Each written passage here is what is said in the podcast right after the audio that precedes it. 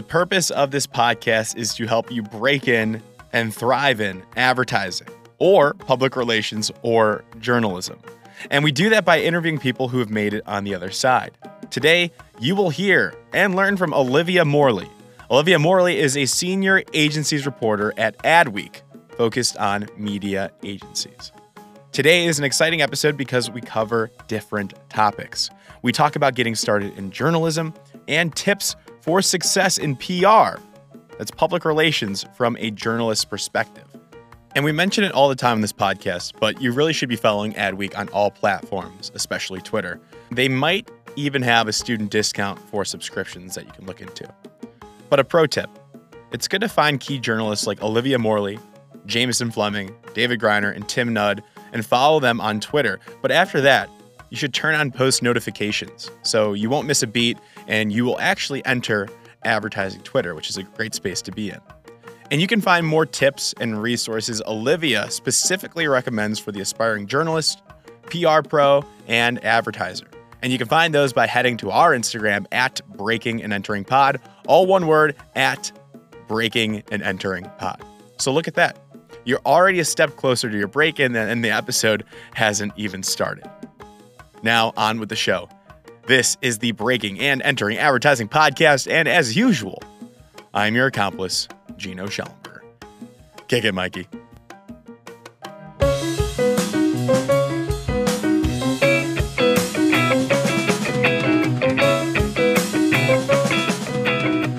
All right. Olivia Morley, welcome to the Breaking and Entering Advertising Podcast. Thank you so much for coming on. I know we've rescheduled a couple times, and I really appreciate your time. So, first off, how are you doing tonight? I am doing really well tonight. Thank you so much for having me. I've actually just returned from a trip to Southern California, and so I've kind of been making my way through the West Coast, and now I'm just barely headed back east and getting back to work. Okay. Where, what did you see? What was your favorite part of your trip? I went with a friend from college to San Clemente Beach, which is the beach that my family used to vacation at when we were younger. And so it was really nice just to get some sun for a few mm-hmm. days, uh, be by the ocean. It was great. I love that. I, I, think there's two people that two types of vacation people that, that some people that want to go on like hikes and stuff, and some people that want to just sit on the beach. Yeah. I'm in a friend group of people that want to do stuff, but I want to just lay around. I don't know if that's yeah. I'm a am a bit of a mix. I'll do a, a mm-hmm. little bit of both, but it's really nice because they have a good walking trail by the beach and you can kind of spend some time both sitting by the ocean and also getting some exercise. So it's really, it. really great spot. Good balance. But yeah. we're here to talk about today about you because Olivia, you are an ad week reporter, agency reporter for the media sector. Is that correct? That's correct. Yep. The agency reporter with a specialty in media agencies. Got it. I, I was right. I got it. Yeah.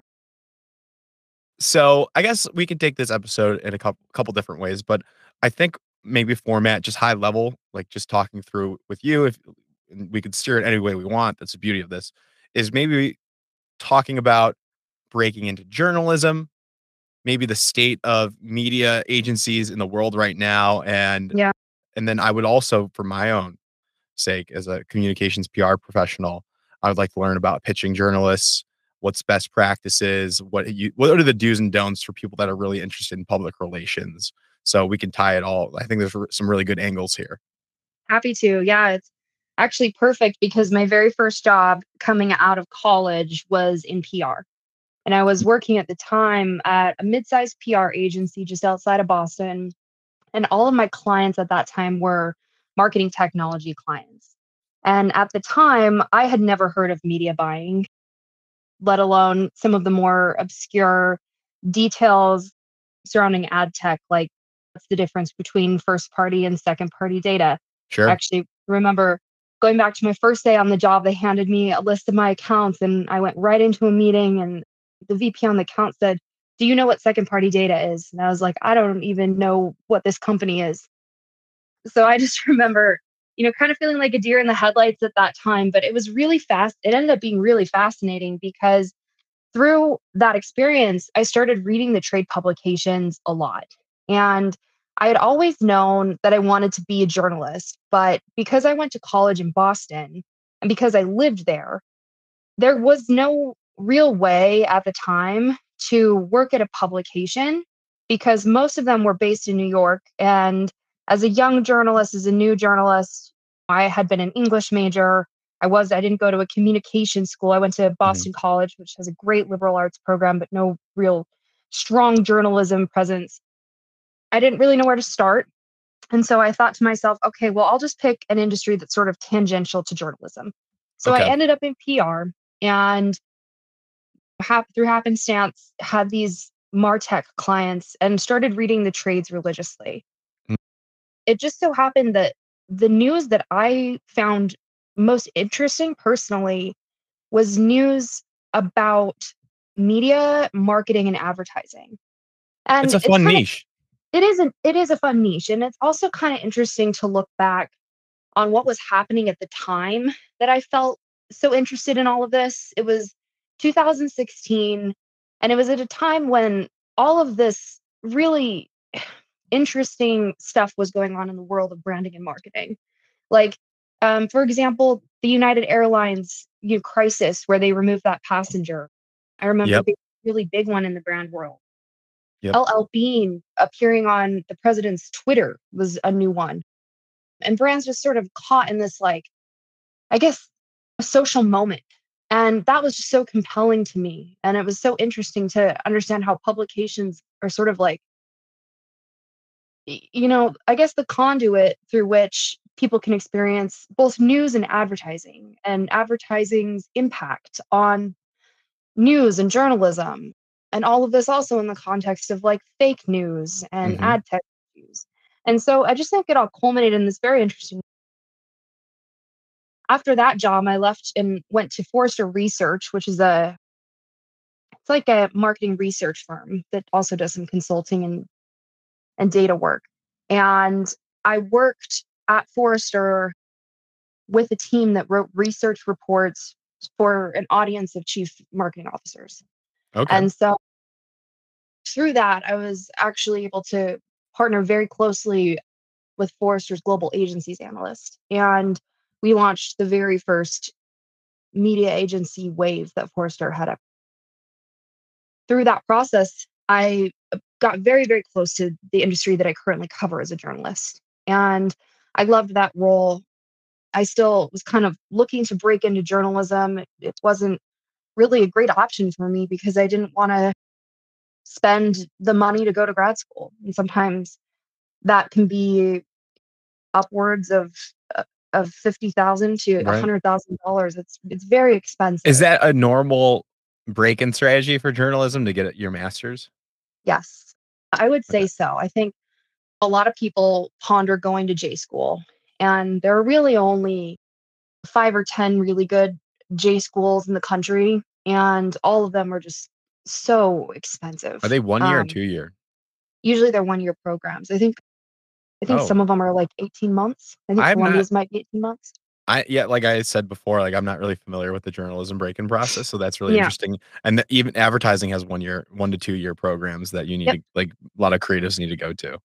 Right. So it's like you're paying a lot of money to get a degree in this field, and I'm I think J School is amazing and so so useful, and I, I'll get into that in a minute. But I also think it can be really hard for a lot of people who maybe don't have the money or maybe don't have the connections or maybe can't live in New York or LA or Chicago to get into the industry. To be able to do that is very hard and and it limits the talent pool.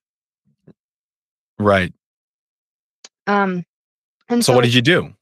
Yeah so yeah, I kind of waited it out. Like I was, I had this career in the marketing industry, and I was I had actually just started a role at Pegasystems, which is a software company, and I was a chief. I'm sorry, I was a product marketing manager for them, mm-hmm. uh, managing their community blog, and I loved that job. I was just six months in, and it just so happened that a role opened up at Adweek, and it was really in- an interesting process because I mentioned that J school is sort of off the table for me, but then COVID happened, and everything went remote. So I made it a habit to like constantly check like the the J school applicant pages. Like it's it's super funny. Like if they were tracking my IP address, they'd probably just see like the same thing over and over and over again, like every day mm. for years, because I would just have a tab open and like I was really seriously pondering this decision: do I or do I not go to J school? When COVID happened, CUNY Newmark, which is a J school based in New York City, basically went remote. And during that time, I reached out to them and said, Can I audit a class with you guys just to see if I'm up to this? And I ended up, this was also happenstance, I ended up selecting the course.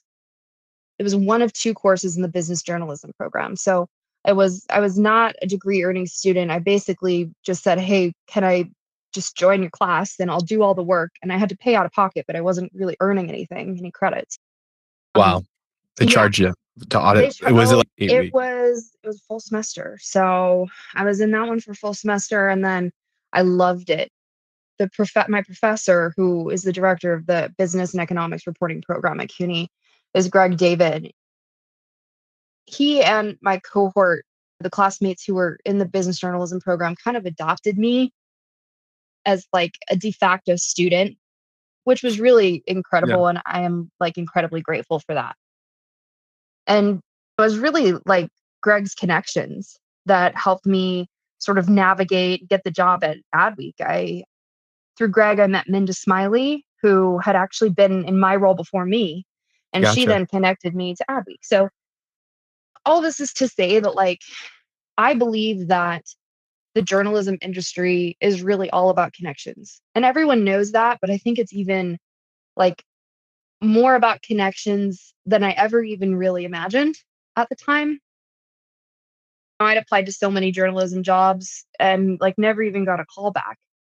Right. And having having somebody to help you get your foot in the door is great. Oftentimes that comes in the form of a J school professor so this is um, interesting. So you, you audited the one class with Greg, mm-hmm. and he still helped you out, and he, he took you under his wing and get, made you helped you make those connections, get your job. So you never ended up taking you know enrolling in the full year program for the. I full... actually was. He actually invited me back for the second half of that class. So all told, I took two semesters of the business program, which is that that basically is the entirety of the, the business concentration but okay. never any of the other courses and i earned no credit for that i basically just did it to learn can you can apply this break-in strategy to uh, advertising too their portfolio schools perhaps you just pay 100% one yep. class yep or a workshop um, a workshop to teach you how to do it to help you make friends in the industry it's and then boom so fascinating i'm so my competitor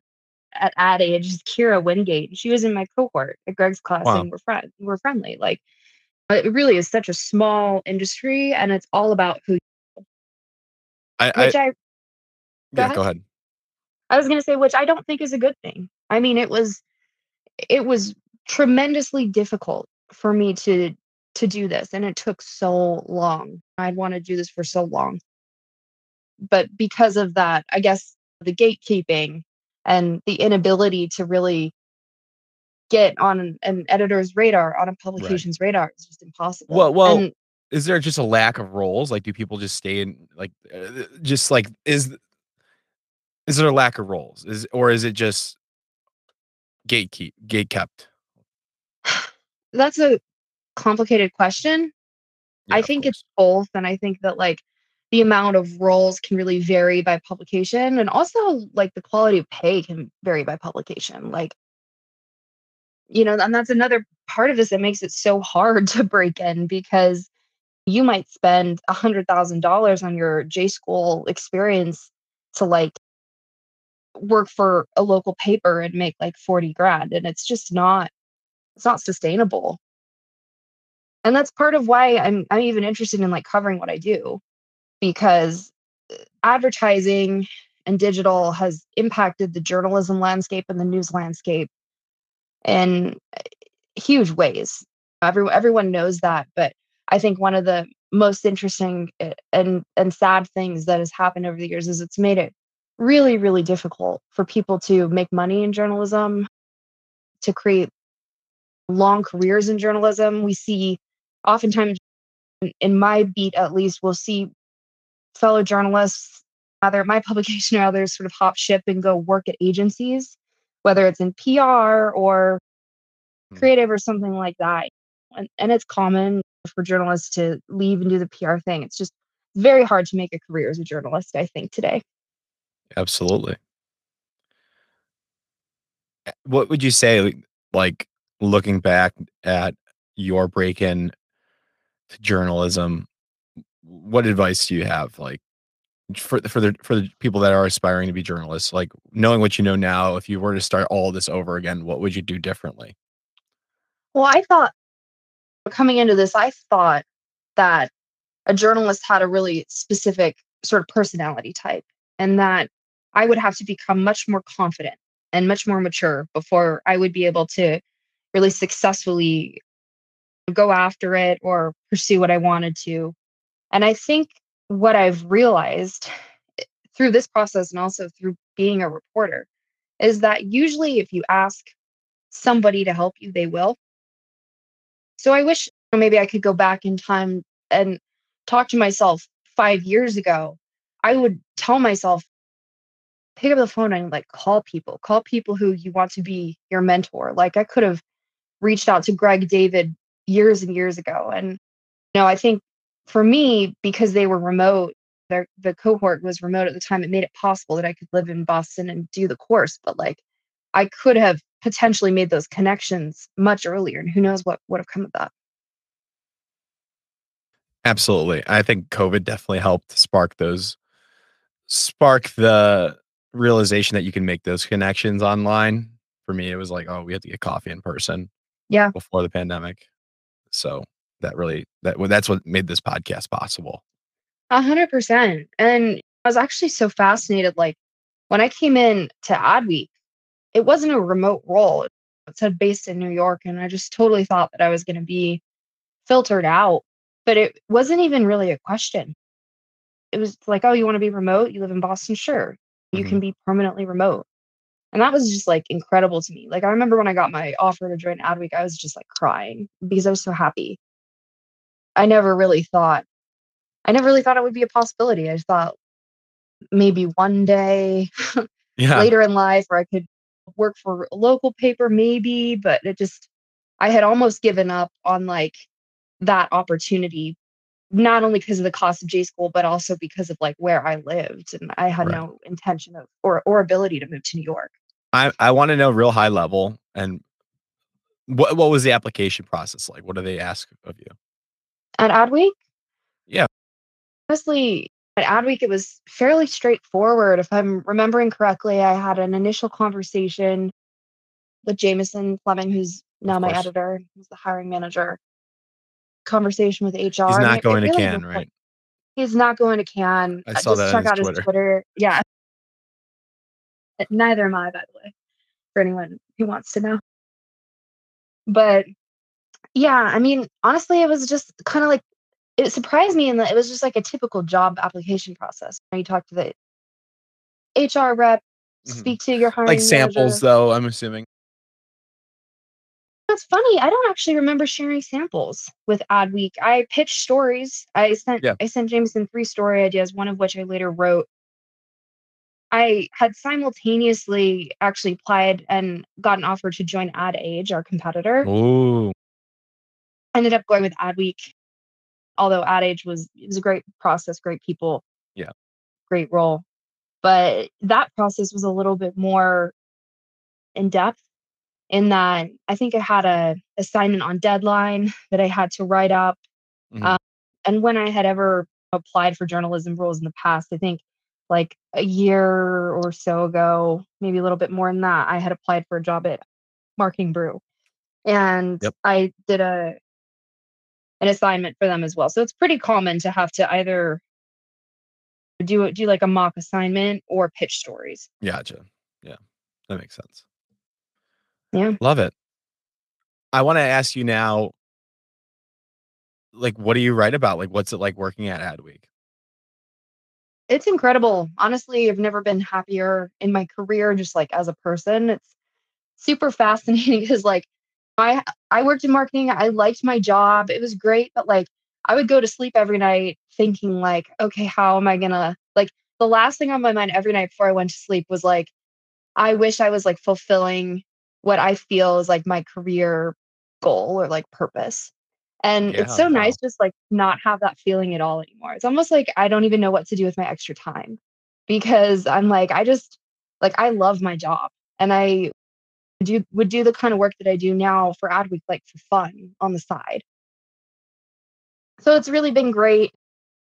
The coverage is super interesting. Like I cover media agencies and like I said, these are the entities that are behind like all of the advertising that you ever see or receive on any social channel. Oh yeah. And so like understanding I guess the money behind those decisions, like what are brands paying these agencies to do? Why do brands choose one over the other? How does the agency's relationship with like ad tech impact issues of, of like transparency and misinformation? It's a very complex ecosystem and it's very intertwined, like I said, with like ad tech and with platforms and things like that. So I find that I learn a lot. I feel it's it's really really nice to like be able to get on the phone every day with like five people who know more than I do. I just feel like I'm constantly just like learning information and I love that. Amazing. So, did you get to pick your vertical, or was that kind of like what you applied for? It's what I applied for and I actually think it's probably one of the reasons why I got this job cuz like I mentioned, this is why I kind of went through the trouble of like mentioning my time Yeah. at Forrester Research. Yeah, you you you had experience with all this. Yeah, yeah, I kind of became like a specialist. And I think that there's this like debate in the field. It's really fascinating. Actually, Brian Morrissey, who's like the former editor in chief of Digiday, tweeted like several years ago, he was talking about like the merits of being a generalist as a journalist versus a specialist. And mm. if I'm remembering correctly, he was saying, you know, it could be worth it today to be a specialist because there are some topics that are kind of complex and being able to come in and hit the ground running with at least a basic understanding of some of these complex industries can really be a leg up. And that's Oh, what yeah. happened for me. Like I came into the interview with my editor and well, I I know these agency execs. Like it was 3 4 years ago, but like Mhm. I know who they are, I know what the ecosystem looks like, I know what the big trends are. And that was absolutely to my benefit. So it's really fascinating. I mean, it just so happened that the the job that was available was exactly the job that I wanted. So Wow. it was great. Everything works out eventually. Yeah, it does. Love that. So, what's the state right now? What do we need to know about the media agency landscape? I would say that the thing that I believe characterizes the landscape right now is consolidation and M&A. And so Yeah. what we're seeing is a bunch of these holding companies like WPP, Publicis, they're all kind of sprawling, right? They all have so many different agencies that sit under their umbrella and over So the many. course so many and over the course of the last like I don't know, 5 to 10 years, I think that they've been trying to figure out what to do with them. Like it's like do these agencies compete with one another for pitches or does the holding company pitch at the group level meaning that uh, I might come to a brand and say, "Hey, we have five different agencies that could combine to help you meet your goals." Like Right. they're now they're not just trying to figure out like how do we wield all of this power and like make it as and uh, simultaneously make it as easy as possible for a client to like first understand because it's not super easy for a client to sit down in a pitch and like have a hundred different like names and acronyms thrown their way. But also just to like work with. Clients are are in the process right now of like trimming down the amount of agencies that they work with because it's really hard to manage five, ten, even like Coca-Cola or like some of the big brands. Don't quote me on this, but I think I've held like hundreds of agencies in the past. Yeah. That's like really, really hard to do. Um, and so it just makes it easier for them when some of these businesses merge or come together or go to market. It, it- That's true. That's true. There it has its issues and it's Yeah, still of course. yeah, it's also hard when you've got these like legacy holding companies that are trying to become more efficient because they're having to like dismantle an existing system in order to do it. Right. And Like so, Publicis has 80,000 employees, maybe more since yeah, 2018 when I interned there. And they debuted like Publicis One, which yep, was just all they just like categorized all their agencies in four categories and to represent one. And then they had like Marcel come out, which was like uh, it still is. I'm not sure. I haven't checked on it, but like a an AI platform or a digital yeah, platform that would like connect everybody. And I know like Havas has these villages that yep, combine different agencies. I know Accenture Song just combined all of their except for Droga 5, of course, as you're familiar yep, with, which is really yep. interesting, which Hmm, kind of makes sense because, you know, David Droga's it's his name, but he said Right. he quoted you guys quoted him that he would change the name need be, but it's it Yeah. that's definitely a trend. And I actually like talking about like that's really interesting to me. Whether it's effective or not, like I'm curious, like internally, how are like how's it actually gonna work? Like what are the systems in place where you can actually get the co- combined pl- power of let's say a Leo Burnett and a Starcom? hmm They're in the same building, but but I think Yeah. That's a real so everything that you just said is like a perfect example of what I'm talking about. I think it's it's super interesting. I think that one of the ways that they're trying to do it is through tech. So yeah. all of these big holding companies like 5 years ago started the process of hiring engineers and people with really uh, granular understandings of data to come Mhm. in and start building out essentially operating systems and platforms that entire networks can utilize. So Right, right. I'll give one example. So Omnicom has built Omni, which is its operating system. It's literally a single platform Mhm. that anyone in the Omnicom network can log into and access information about the client, access even like internal information, training materials. It is literally like Mhm. a huge data lake where people where everyone across the organization can collaborate and work together. And Yeah, almost every single holding company has has some version. version of Yeah. this. Exactly. Yep. Yeah, it make yeah, it it it makes sense. Uh, They just have to figure out how to use it and that's that there's higher up people than me that know how to use it better. So Right. And But it's their job to disseminate that information across the network. So people lower end, like me and everybody that's soon breaking into this and that's listening to the podcast, needs to learn how to use it and use it. So it's not a barrier. It's actually helping create, generate better insights or helping better media strategy. 100%. Yeah. I think that that's a a big thing. I think another big trend in the industry, it's funny that you mentioned this idea of like training and learning how to do it. I've been going through the process of like figuring Oh, out, I love this. yeah, I've been going through the process of like figuring out um, what's available in terms of like learning opportunities in the industry. When I first joined, I, I know a lot about this industry like structurally, but I don't know how to like Mhm. buy media. Like I've never, I've never bought a piece of media. And Yeah, so. I went through the process of, of figuring out, I'm like, well, I want to learn how to tactically do this. How do I learn?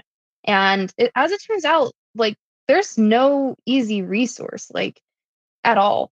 I, I've done a lot of research and it's very hard. It, it struck me that it's kind of something you learn on the job. And so I went through the process of finding all of the entry level programs Yep. that are designed for folks who either are straight out of college, maybe they're making a career pivot. They can come into these, usually they're eight week to 24 week programs. You come in and you're essentially like a full time intern or trainee. Sometimes they're salaried and have full access to benefits. And they teach you they teach you how to do everything. This is Um, for some entry level media buying roles. yes. Yep. And we're also I'm also going to expand to some other kinds of agencies. So might also include some information about creative training programs or digital training programs, but right now focus specifically on media. I love that. And I'm not an expert in that. So where can we find and follow your findings Yeah. for the people So if you check out Agency Spy, it's a mm-hmm. blog that covers all of the things, the granular things that are going on in the agency world. I've started a series of these. And so far we have like four or five out, and I'm trying to do one every couple weeks. So you'll see them in there. They're each called the Rising Marketer's Guide to, and then wow. the program name. Perfect. So I can I want to speak just a little bit about like this type of role for the people that are looking. I my first internship was a media buying internship for Publicis Health Media. And that program was absolutely fantastic. Can't can't stress it enough. Lori Mellon was an episode on this podcast a while ago. So if you're interested in learning more about that type of role, I would suggest listening to that. But media, hey, I know first and foremost, I know media like there's some good money in it, especially if you want to go in the health sector. I, I want to just get that out there to our people because I think they deserve to know that. I there mean, absolutely is for yeah. entry level because some of the, some of these entry level creative roles are like criminal. Yeah, it's really fascinating. I think I'm just trying to think. One of the questions that I ask all the folks who I interview for for this series is salary. Like, can you share entry level yeah. salary? Yeah, because that's important. Like salary transparency is important, and you need to understand you're going to learn all this, yeah. what you're going to end up with. And so, I think that Vayner shared theirs with me. And I think it's for the duration of the their three month VaynerMedia residency program. Okay. It's it's hourly and it's $18 an hour. And then yeah. at the end of that three month period, you receive a salary. I don't know if I'm allowed to, t- to tell you exactly what that salary is, but it is like it is a decent salary for yeah. an entry level person. Like and you are trained and you, a living that's yeah. great that they train you for three months and so you know what you're doing. So definitely more analytical, definitely a little bit more spreadsheet heavy, but it's super interesting when you get past that. Media strategy and like comms planning strategy is super, super fascinating to me personally. But it does, I think that that overall strategy and planning doesn't come till a little bit later, mm-hmm. just like any role. You're gonna have to do like kind of like the machine work in the in the in the beginning but then you'll yeah. get higher level. Well, it's so true. And once you get to that higher level, I mean, I sort of anecdotally mention a friend here. Hopefully, she doesn't mind. But I have a friend who worked at a media agency as a planner and buyer, and she rose up the ranks before eventually that company eliminated its media buying function, which was very unfortunate because she's just yeah. so excellent at what she does. So she became a consultant. And wow. I imagine that she makes at least six figures. Yeah. And and she was working in the agency environment for I believe like two or three years. And she just learned so much in that time period. Like agencies do upcharge. Like the amount that they mm-hmm. bill the client for your work is not the amount that you receive in your right. salary. So right. you could theoretically go, the client has been paying that amount anyway. Right. right. to the agency. So if you can do the work, you can do the same caliber and quality of work. It's also potentially worth it to become a consultant after you get to the point where you feel comfortable. Love it. I want to now just quickly tack on to this conversation best practices because you get a lot of pitches. And I want to go through like high level for now the PR folks that are listening. Yeah. Me included, the one speaking here. Best practices, do's and don'ts for pitching journalists on story ideas, really high level. I know we can get really granular here, but yeah, maybe like let's start off with like some bad examples of, of how not to do it because that's more interesting. Okay. I'm happy to. So I'm just trying to. This will save you some. This, it will. and everybody, yeah, it's helpful. Yeah, I mean, the first one I would say like what not to do. Don't pitch a single story idea to multiple reporters in the same newsroom at the same time without telling them because what ends up happening is like mass confusion in the newsroom like who's covering some it? of exactly and we don't like talk to each other right. all the time right. like we're busy we're busy we talk sure. like once a day and sometimes people aren't in meetings or like my weekly meetings or my daily meetings are not with people who've been pitched. So like it would be very easy for two reporters to accidentally cover the same thing. And no one wants that. Like it's a waste of everyone's time. So that's one big no. Another big no for me, something that's happened a couple of times that has upset me is like, don't pitch a competing publication the same angle. I think that PR folks have to do their jobs and and part of that is just like getting as much coverage, as much good coverage as possible. But like when you're down the road with with the source and you've done interviews, you've put a lot into it. Like I've had situations where I'll, I'll go to like one of our competitors' pages and like I'll see like word for word like the interview that I just did, and I know the PR person like had to have been involved in that. And so sometimes it's just kind of like why like or why didn't you tell me? Why don't you pitch me something different? That's super frustrating. Yeah. And then let's see, what's another one? It's really tough for me when I get sent like quotes. Like sometimes I'll ask for like I'll ask for commentary and I get sent back quotes via email. Like no editor really wants to like use emailed quotes. It's not like we're not allowed to do that, but like it's always going to be better and stronger reporting if I have a phone conversation with somebody. And so that can be frustrating if a PR person just kind of sends comments without asking if that's something we could even use. Ah, that's good to know. Yeah. And then I'll I'll leave you with like one more. Yeah, please. I think that it can be super tough when a PR person will like follow up if their source is not included in the story. I've had some PR folks kind of get mad about that, and I think that Wait, what do the you by reality is like if they offer their client for commentary and we have a great conversation, but that conversation doesn't make it into the final draft Ah, yeah, publication. yeah. I And get it. like Yeah. As a reporter, I try and like time these things or like structure these things in a way that I feel will will work out. So like I don't want to do an interview with anyone who I'm not going to use. So I try and and plan for that. But like I think what some PR folks don't totally understand or maybe forget in the moment is that like as reporters, we sort of put something together and then we deliver it to our editor.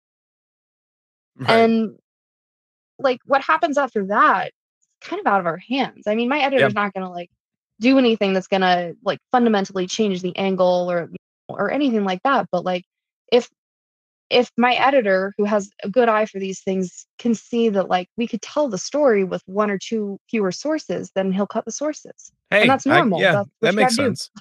Yeah. Yeah. So I've had some PR people like get mad at me about that. and, like That's never. That yeah, doesn't. like, that doesn't make for a healthy relationship. It doesn't. It doesn't. It's super tough. And and like I said, I do always try to include people and sometimes you just can't. Yep. That's very fair. Yeah. Amazing. Anything else we want to talk about? I mean, that I thought you, that was sometimes it's easier to learn about what not to do because everything else Right. you know, kind of falls into place. You got to take take that. But any other things you want to phrase? I thought that that was great though. Anything else you want to add to the PR conversation? Just one more thing. I'll tell you what to do. Yes, Um, please. on the my very first day on the job, I got a call from a PR person who she just called called my cell and like had a conversation. It wasn't like playing email tag. Sometimes I get people reaching out like, "Hey, can we pick a time?" or "Hey, what are you working on?" It's just it's sometimes that's so hard just because I get so many emails. You got a random oh. call. she might have reached out and been like, "Hey, can I give you a call?" or something like that. But it was very like quick and felt very natural. And then we just talked on the phone for like ten minutes and built that relationship. oh my so- gosh, I gotta do that. But I mean, like, because I mean, I don't, I don't know if that's the right, like, maybe like a quick email, like, hey, I would love to just get to know you, say hello. Yeah, yeah. I'd like want to hop on a ten minute phone call and like don't go through like the trouble of like what Zoom time works for you or what you know is like honestly those are the emails that for me like get lost in the shuffle. Yeah, those suck. yeah, I just want to like have a quick conversation. And because of that, it's like I got to know her right away. The power of like a phone call or even like texting, like the best PR people, I like text and I'm friendly. And forming that relationship, just like taking away all the corporate BS and just like having a, a real relationship with Wow. The journalist is, is really, really helpful. At least for me. Everyone's different, but at least for me. Hey, it, it, that makes sense. Absolutely. Yeah. I, gotta start doing that. Well, I really appreciate you having me on. Thank you so much. This has been really great. Oh, Olivia, usually I have to say goodbye first, but y- you are great. I mean, if there's anything else that you want, any other advice that you you might have wrote down, I'm sure you're prepared. You can say that now, but I, I do have one other question. Oh, of course. Yeah. How can people reach out to you or learn more about you, read your stories? What's the best way to, to contact you or get to know you better? Yeah. I mean, the best way, honestly, is probably just to text me. And I I hesitate a little to give my phone number. No, don't give your phone if- number out. No, to I kind of I kind of want to because it's better than giving my email out because I just can't respond to emails to all the emails. So if you want to like shoot me a text, I'm at 801-889-5465. But please Wow. only text me if like, you know, it's relevant and and yeah, like if, if don't maybe if you want to like get to break into journalism or learn about how to whatever we talked about in this episode, don't be you know spam. Yeah, I don't know. and and like Twitter, I'm on Twitter if you want to follow me on Twitter, DM me there and also on LinkedIn. I try to like I usually accept every LinkedIn connection and try to respond to messages there as well. So you wow, can find me. You're the first guest to give out phone number, so that's awesome. We don't get millions of listeners, so it shouldn't be a big deal. Super funny. Fun anecdote there. I used to work for Samsung and for Samsung's content agency. And I once put my phone number in a video that landed on Samsung's YouTube. And I was getting, I probably got like a thousand calls. Oh yeah, that. this won't happen. that that yeah, won't happen. I'm used to it. Cool, cool. Well, you've been really helpful. I really appreciate you coming on. Awesome. Yeah. Thank you so much for having me. It's been great. Thank you. Thank you so much for listening to this entire episode of the Breaking and Entering Advertising podcast. If you like what you heard, it would mean a lot to us and help us grow and get better guests, better break ins if you can go to Apple Podcasts and leave us five stars and a small review if you have the time. Be sure to connect with our guests if you like what they said by going to our Instagram at Breaking and Entering Pod. That's all one word Breaking and Entering Pod on Instagram. We have links to their portfolios and their LinkedIn, and they want to connect. So do that. And thank yous. Thank you to Mikey Malarkey, our audio engineer, and Buchan Zhang, our creative director. Can't do it without you two, and a team from the University of Illinois. It's a student team from the agency called AdBuzz. They're PR agency, and it's been a pleasure working with them. Thank you all so much, and we will see you next week with another amazing guest.